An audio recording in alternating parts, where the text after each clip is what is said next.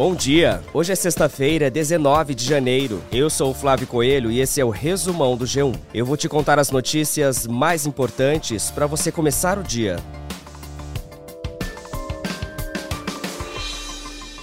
Começam hoje até o dia 9 de fevereiro as inscrições para o Concurso Público Nacional Unificado. O chamado Enem dos concursos vai selecionar de uma só vez 6.640 servidores para 21 órgãos públicos federais. Uma das vantagens é que o candidato pagará uma taxa de inscrição única. O concurso permitirá a disputa por vagas para mais de um cargo, desde que dentro do mesmo bloco temático. Há vagas para engenheiros, psicólogos, economistas e outros cargos cargos para quem fez curso superior e também para quem tem ensino médio. A remuneração inicial vai de 5 mil até 22 mil reais, dependendo do cargo. O Ministério da Gestão e da Inovação em Serviços Públicos espera receber entre 2 e 3 milhões de inscritos. A prova será realizada no dia 5 de maio. No G1 você encontra o passo a passo para se inscrever.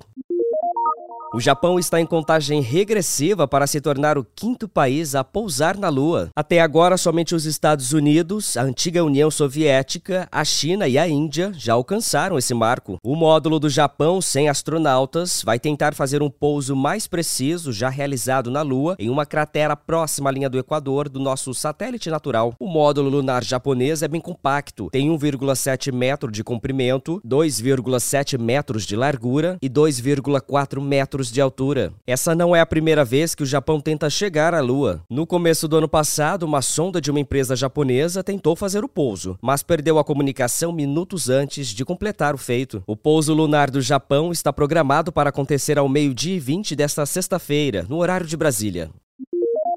A Coreia do Norte realizou mais um teste com armas nucleares ontem. A informação foi anunciada pela mídia estatal do país. Segundo o comunicado, foram disparadas armas nucleares submarinas na costa leste norte-coreana. O teste foi em resposta a exercícios militares feitos pela vizinha Coreia do Sul, em conjunto com os Estados Unidos e Japão, na noite da última terça-feira. Essa não é a primeira vez que o líder Kim Jong-un responde esse tipo de ação militar com testes de armas. Entre os dias 5 e 7 de janeiro, a Coreia do Norte fez disparos em uma região de fronteira marítima com a Coreia do Sul. Os tiros de artilharia fizeram com que a Coreia do Sul pedisse para que os moradores de ilhas da região buscassem por abrigos.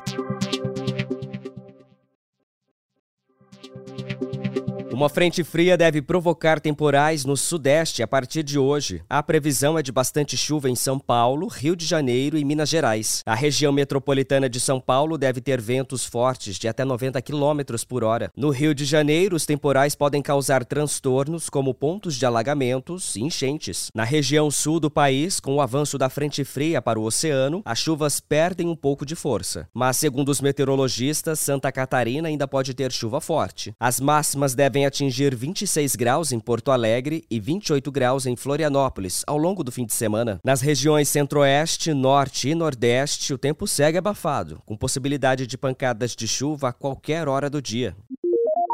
E faltando três semanas para o carnaval, os blocos já estão nas ruas do Rio de Janeiro neste fim de semana. Amanhã, o primeiro mega bloco desfila no pré-carnaval carioca no centro do Rio, a partir das 9 horas da manhã. Também vai ter bloco na Orla de São Conrado, na Zona Sul. Já no domingo, a atração fica por conta da cantora Daniela Mercury com o mega bloco Chadalice, que desfila no centro. Em São Paulo, os blocos começam a desfilar oficialmente no dia 3 de fevereiro, mas já dá para curtir os ensaios totalmente de graça e entrar no clima do carnaval. No sábado tem bloco na Barra Funda e no Campos Elíseos. O cantor João também dá o pontapé inicial na grande turnê do seu quarto álbum, Super. Ainda há ingressos disponíveis para o show de domingo no Allianz Parque. No G1 você encontra uma agenda com shows, espetáculos e exposições para curtir o fim de semana.